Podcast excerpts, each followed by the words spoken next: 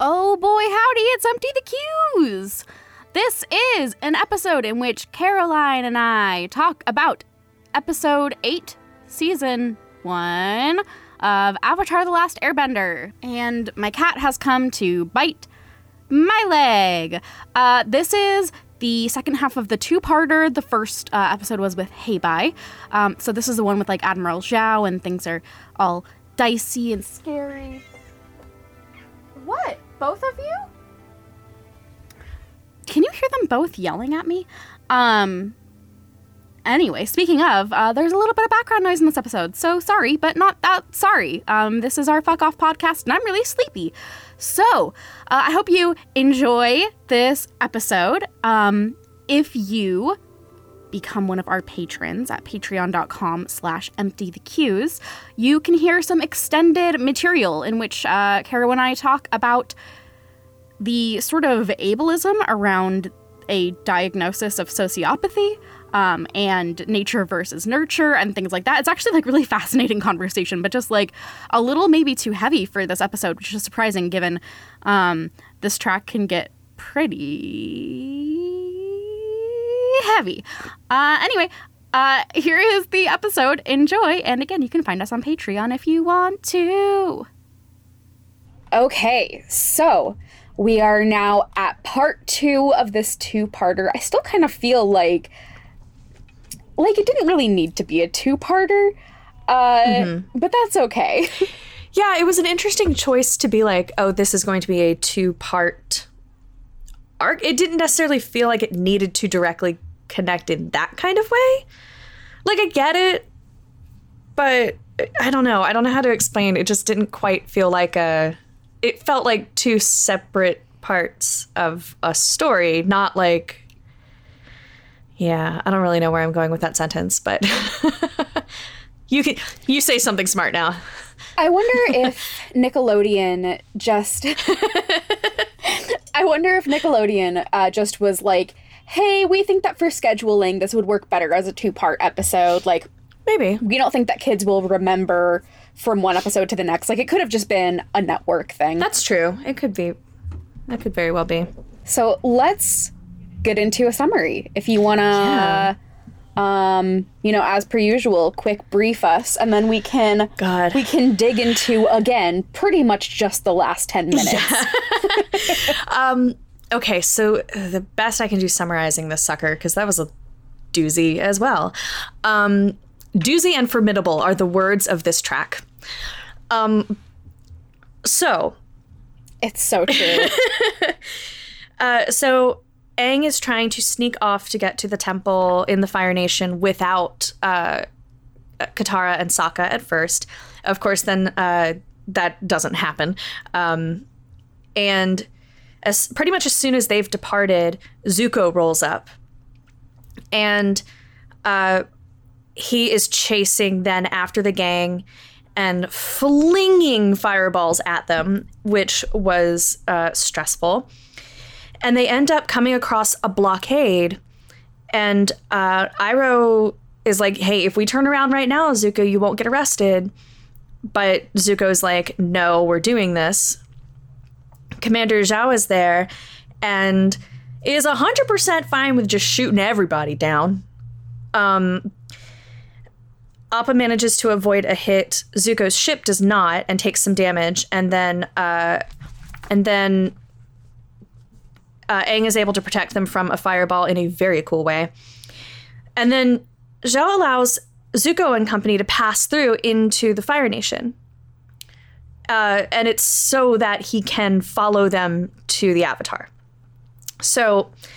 Um, We reach... This fucking guy. This fucking this guy. This fucking guy. Fuck this guy. He's the worst. Um, Fuck uh, this guy. I hate him so much.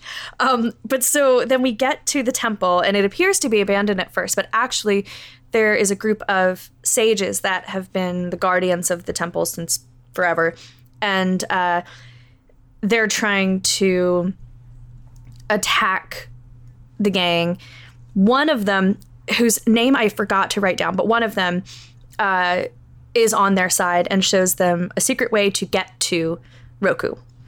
So they're uh, they're led to the the door, um, which they can't open, um, and because the only the only way to open it uh, is either for a fully realized avatar to open it, or for all of the sages to work together at the same time, which obviously is not going to happen. So Sokka has a great mm-hmm. idea, like a really good idea, um, of faking it by using like small explosives that he just kind of cobbles together, um, basically, in creating uh, fake firebending. And it doesn't work, but they're, they... this is where they get creative, and they have a little gambit, and they decide to make it look like they're inside and look as though they've gotten in, so that then they, uh, the fire sages will open the door to get to them, thus opening the door and letting them in. But, so that works. Yeah, I want to return to that in a second. Um, so, I want to yeah. return specifically to this being like a, a badass Sokka moment. Yeah. um, so I'm gonna, we'll put a pin in this and we'll come yeah, back to it. Yeah, because I love that. I do want to talk more about that. um, so the door opens, it's looking good, and then there's this moment where I thought maybe Aang was just hesitating, but it turns out Zuko's there, Rutro, and he gets a hold of Aang. Uh, Aang manages to get away and just barely get in through the door, which will not open again. They try to open it and it won't, he, they can't get into him. So Roku um, appears to Aang. The commander shows up and is trying to arrest Zuko. Um, and we then we learn about what the comet is all about, which was something that it was used to start the war, um, because they harnessed the power of it, and it made the Fire Nation a lot stronger. And the the comet's coming back at the end of the summer. And somehow, somehow, Aang is going to have to figure out how to master all the everythings and uh, defeat uh, Ozai, I think I'm pronouncing the name right, it, by the end of that, before the comet yes. comes back, which, no pressure. So, uh, um, let's see. Then uh, Glowy Aang returns, which is so much fun. I love my glow little glowworm moment. And um, he's like channeling Roku and says, "No, you may not," to the flames. Um, Zuko manages to get away. The temple's being destroyed. Holy shit. Uh, Aang returns after channeling Roku. I'm assuming that's what was happening. It was like channeling him. Um, the sages get arrested. And then there's this nice little family moment at the end. It's a very quiet ending, uh, where we don't actually get like follow-up dialogue with the gang, but they have this nice going off into the moon moment. And that's pretty much the gist. Uh, a stripped down greatly. Yeah.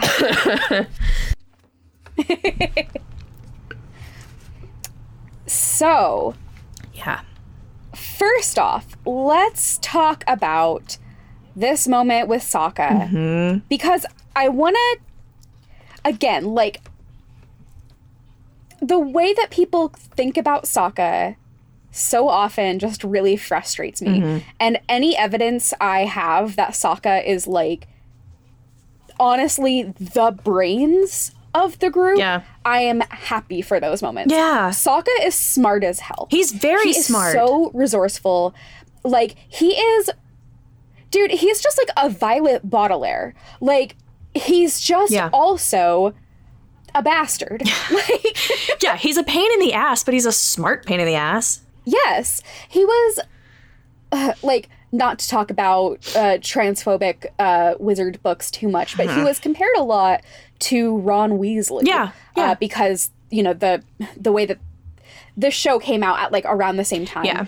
And in the movies, Ron Weasley was basically just depicted as, like, big idiot. Yeah. And that was a, how a lot of people thought of Sokka. Yeah. Because Sokka is the comic relief.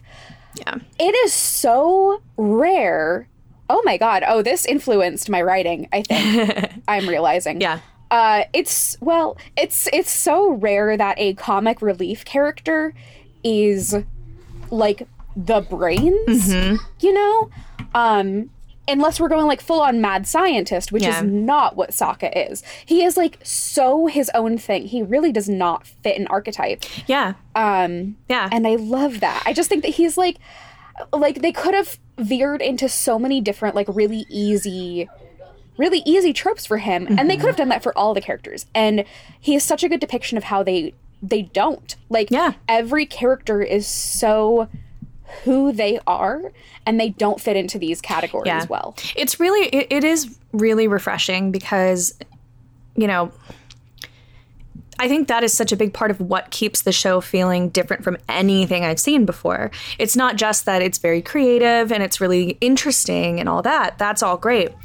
But it is doing things with character tropes and and you know it, and and archetypes that you don't normally see, especially in children's media. Um, they're taking these really interesting routes that are, of course, they're influential, because it's fun to see something different, and we latch onto that because then it's not the same thing I've seen six hundred times before. Funny how that works. Yeah, like, even uh, with with last, or I guess two episodes ago, with Katara mm-hmm. um, standing up for the Earthbenders and, like, getting herself arrested, Katara is so clearly a, like, mom-friend archetype. Yeah. Like, she is a nurturer. Yeah. She is also, like, I think that we can now pretty much see, she is without a doubt the scariest oh, yeah. member of, of their little it's, it's uh, that, triad. Yeah. Like, she, again, could and would fuck you up. Yeah, it, and I think I like when... I think that actually is very much a characteristic of nurturing people, though, and we don't really think about that, because part of being a nurturing person is you're gonna go to the fucking mattresses for the people you care about. And that is... I mean, it really is. Everyone I know who is nurturing is also protective. Those two go very much hand in hand. And, you know, being protective can bring up this very scary side. Oh, yeah. Yeah. I will say, and this is much more like a season two and especially season three thing for Katara. Mm. So, like, we've got a ways, but I I totally agree that that is true, and I think it's true for Katara, but I do think that as she gets older and mm-hmm. as she becomes more, like, embroiled in this in this world uh, and this war, mm-hmm. uh, she also uses that justification for a lot of really interesting things. Mm, okay. Well, I'm very excited to see that come to pass, because she she interests me as a character. Yeah. Not just because I, I identify with her in that way, because I I am kind of similar in that way. I am I'm I'm the mom friend in every group I'm in. Uh, same. I am always the mom friend.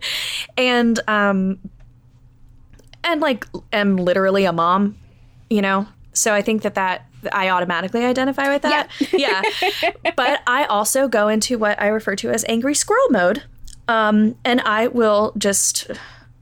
Uh, yeah. Yes, I, you do. I really do. Angry squirrel mode can be activated in me, and I will just... Rah! And I will... I will... You know, I'm not going to be um, mean, necessarily, but I will, um, I will very happily, and on behalf of people I care about, uh, put people in their place. Very, very fine with doing yeah, that. Yeah, I have angry chihuahua mode. Nice. Um, partially also because I'm very small. So, like, my rage is just like, yip, yip, yip, yip, yip, yip, yip, yip, yip. And, like, a whole ton of, like, snapping at the air, just like little awful bites. That's me. So I, I feel having you. having joined you in a couple of, like, Twitter spats. Yeah. yeah. Okay, let's let's talk about uh, this comet. Like, we got to talk about the this freaking comet. There's so much to it. Oh my god. Um, yeah. So first off, I will say the comet's name is really significant. And we know that the mm-hmm. comet was used to start the war. Yeah.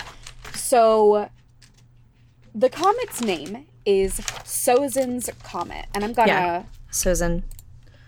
Real quick. Yeah, okay, yeah, you got pronunciation. Yeah, I wrote it um, down because I wasn't sure. Yes, so this is Sozin's Comet. Mm-hmm.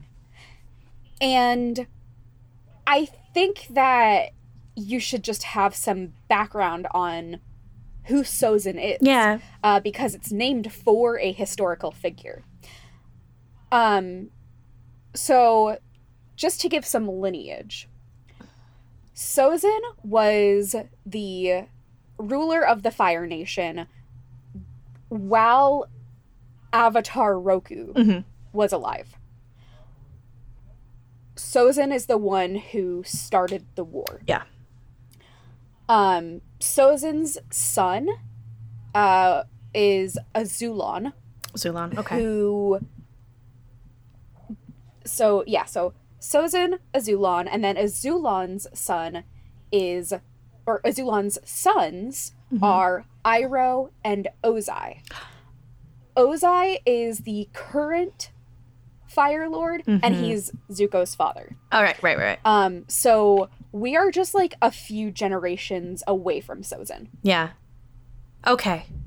Yeah, I, I, I was trying. I, I, for some reason, like a hundred years feels on paper longer than it actually is.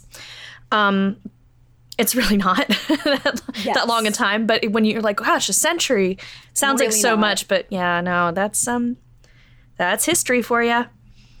Um. I wonder how much of that is because America is like a baby, an infant. Yeah. Well, I mean, colonized. Yeah. Colonized America. Um, uh, yeah, the United States uh, as we know it yeah. is is yeah, it is very young, and and so for us, it's yes. there. I think there. I think it was an maybe an Eddie Izzard bit, uh, if I'm remembering correctly, where he did this thing where he was saying how. Um, Americans would be like, oh, we restored this to how it looked thirty years ago. Like it's some significant thing. uh, it's like, yeah. And then there's the thing that's like, Europe is scary because it's old and America is scary because it's big. It's like, yeah, that's that's accurate. Yes. Yeah. Very accurate. Yeah. Yeah. Because we don't uh, have like castles and shit. So they don't have much time. Yeah. At all. Um,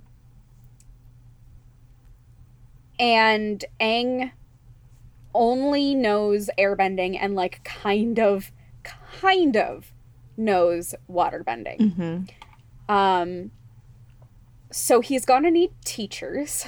Stat. Yeah. Uh, which also means, like, he has Katara, but Katara doesn't really know what she's doing. Yeah. Either. Yeah. Um... He's going to need an earthbending teacher, and then he is also going to have to find a firebending teacher. Yeah, which... Somehow. Who?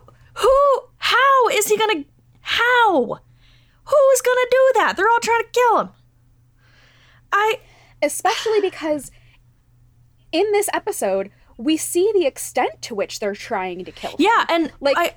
It's like it's even the people, bad. even the monks who are supposed to be looking over his fucking temple. Yes, only one of them. Yeah. would help. And him. see, and I thought that that they one they're all now imprisoned. So even if this is just the one person, like he's in jail. Right. Exactly. I thought that that one. I was like, oh, this he's gonna be the fire. That's gonna be who teaches him fire.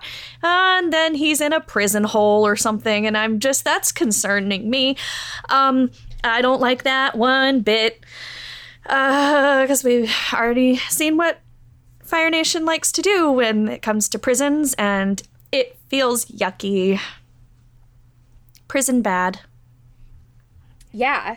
And now, like, yes, we know that, we know that Aang could potentially, because he has, he could potentially get out of Zuko's grasp again, mm-hmm. right? Like, yeah.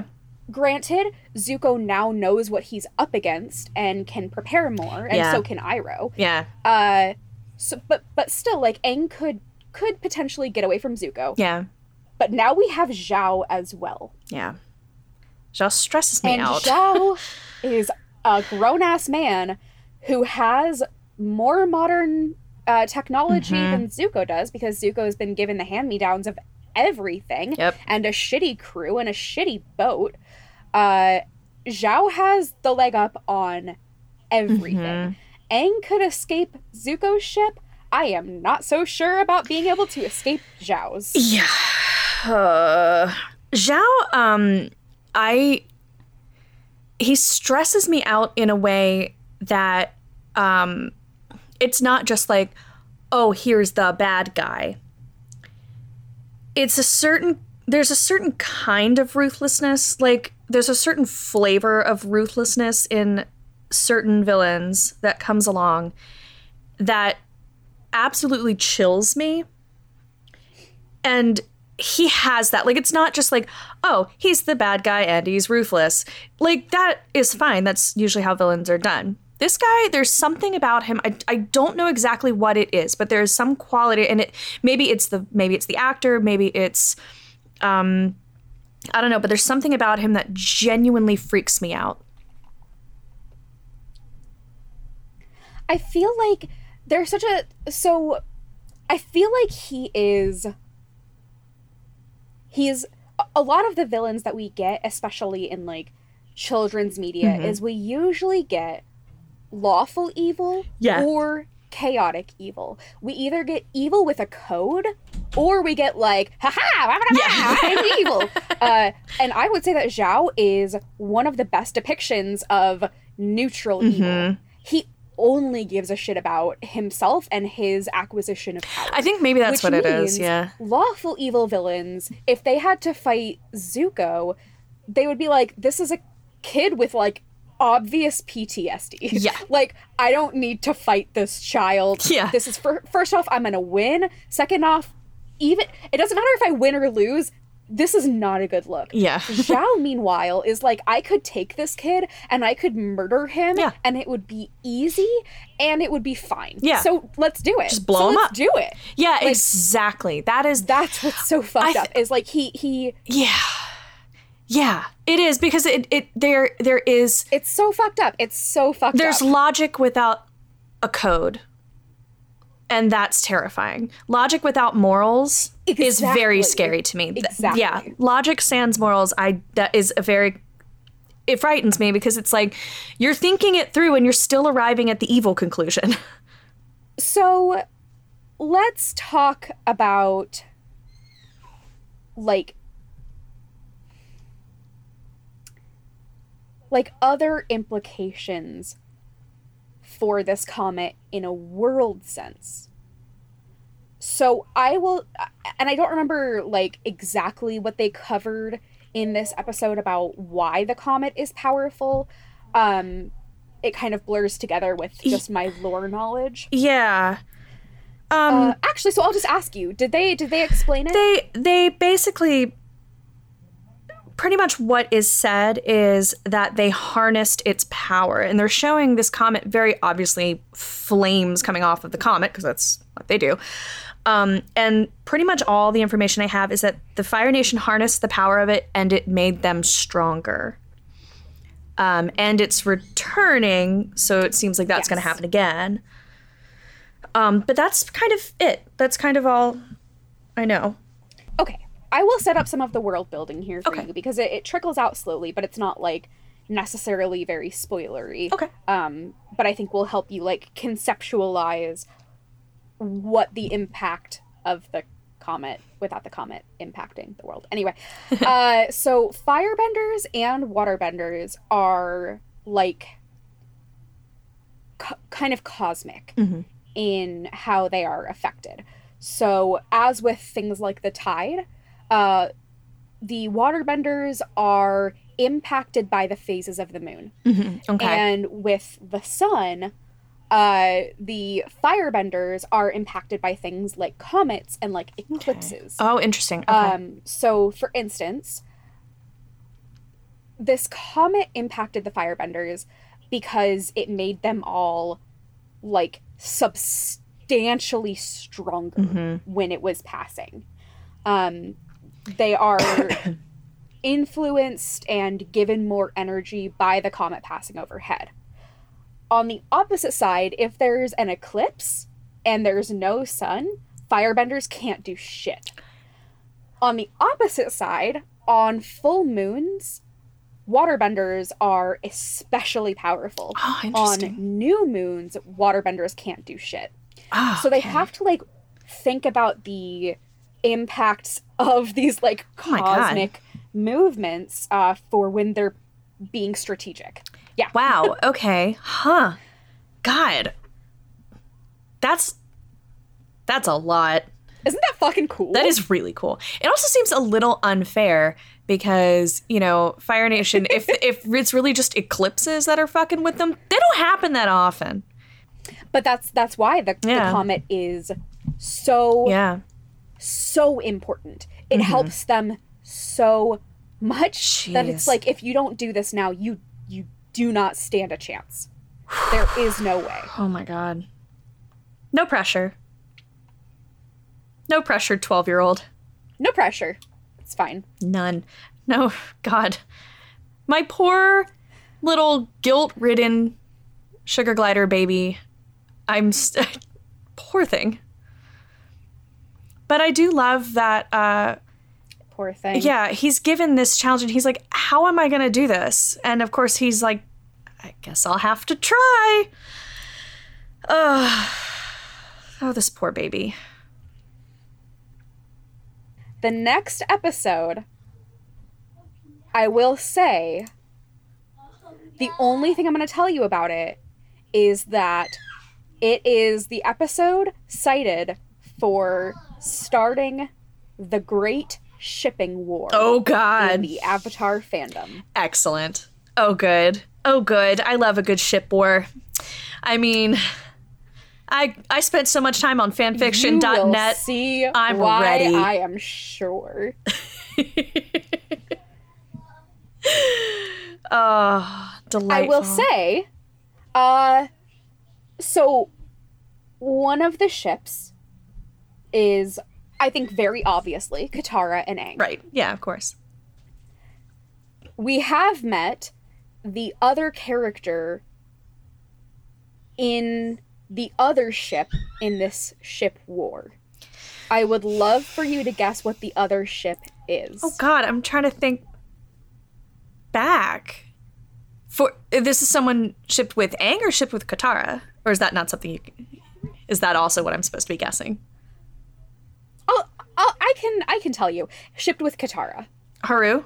I don't know how old he's supposed to be, but that was my first that, guess. Uh, we'll you know, you know.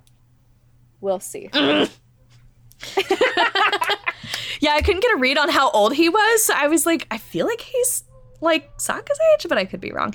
It's really hard to to guess. I will say, if people are shipping her with um, Zuko and I have to go through the Hermione Draco thing again, I'm I'm not going to be thrilled, but I'll deal with it. Just those bad wizard books, man. They... They just, like, set this awful standard for shippers in my brain. And it was an exhausting, exhausting time to be a fan of anything. Uh-huh.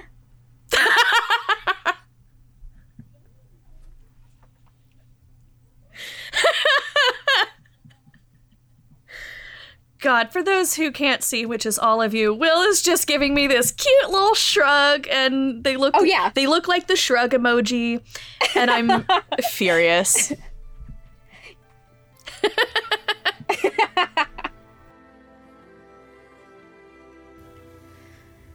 And that was the episode. You can find us on social media at Empty the Q's Pod. You can find us on empty the q's dot wordpress dot com. And again, you can find us on Patreon at patreon dot com slash empty the q's.